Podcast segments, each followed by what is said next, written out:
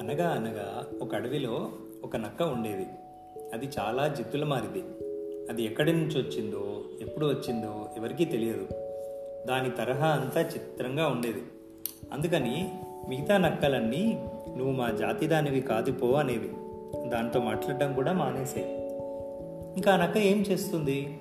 అక్కడ తన ఆటలు సాగిపోక సాగకపోయే వరకు అడవికి దగ్గరగా ఉన్న ఊరు పోయి అక్కడ మంగలివానితో స్నేహం చేసుకుంది. పాపం ఆ మంగలివాడు చాలా మంచివాడు. అతనికి ఆ నక్క సంగతి తెలియదు. పైగా నక్క చాలా పెద్ద మనిషిలాగా తీయ తీయగా మాట్లాడేది. అది నిజమని మంగలివాడు నమ్మేవాడు. వాళ్ళిద్దరికీ మంచి స్నేహం కలిసింది.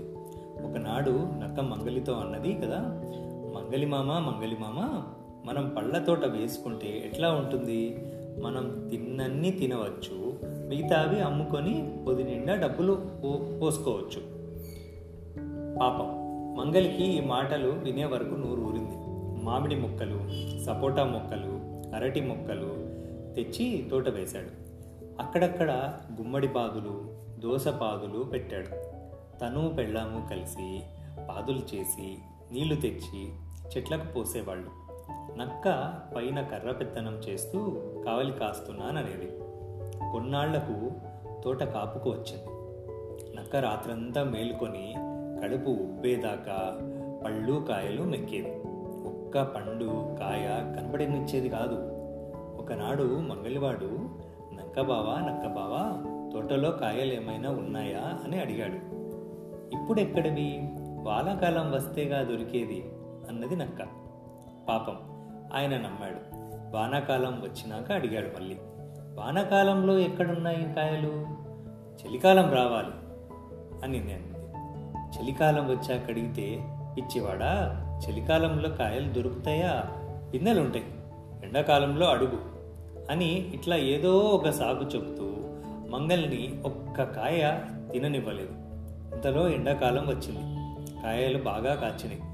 నక్క ఒకనాటి రాత్రి అడవికి పోయి మిగతా నక్కలతో చుట్టరికం కలుపుకోవాలని వాటన్నిటినీ విందుకు పిలిచింది. అవి వచ్చి పొట్ట పట్టనన్ని తిని మిగతావి తుంచి కొరికి మట్టిలో పారవేసిపోయి చక్కా పడుకున్నవి.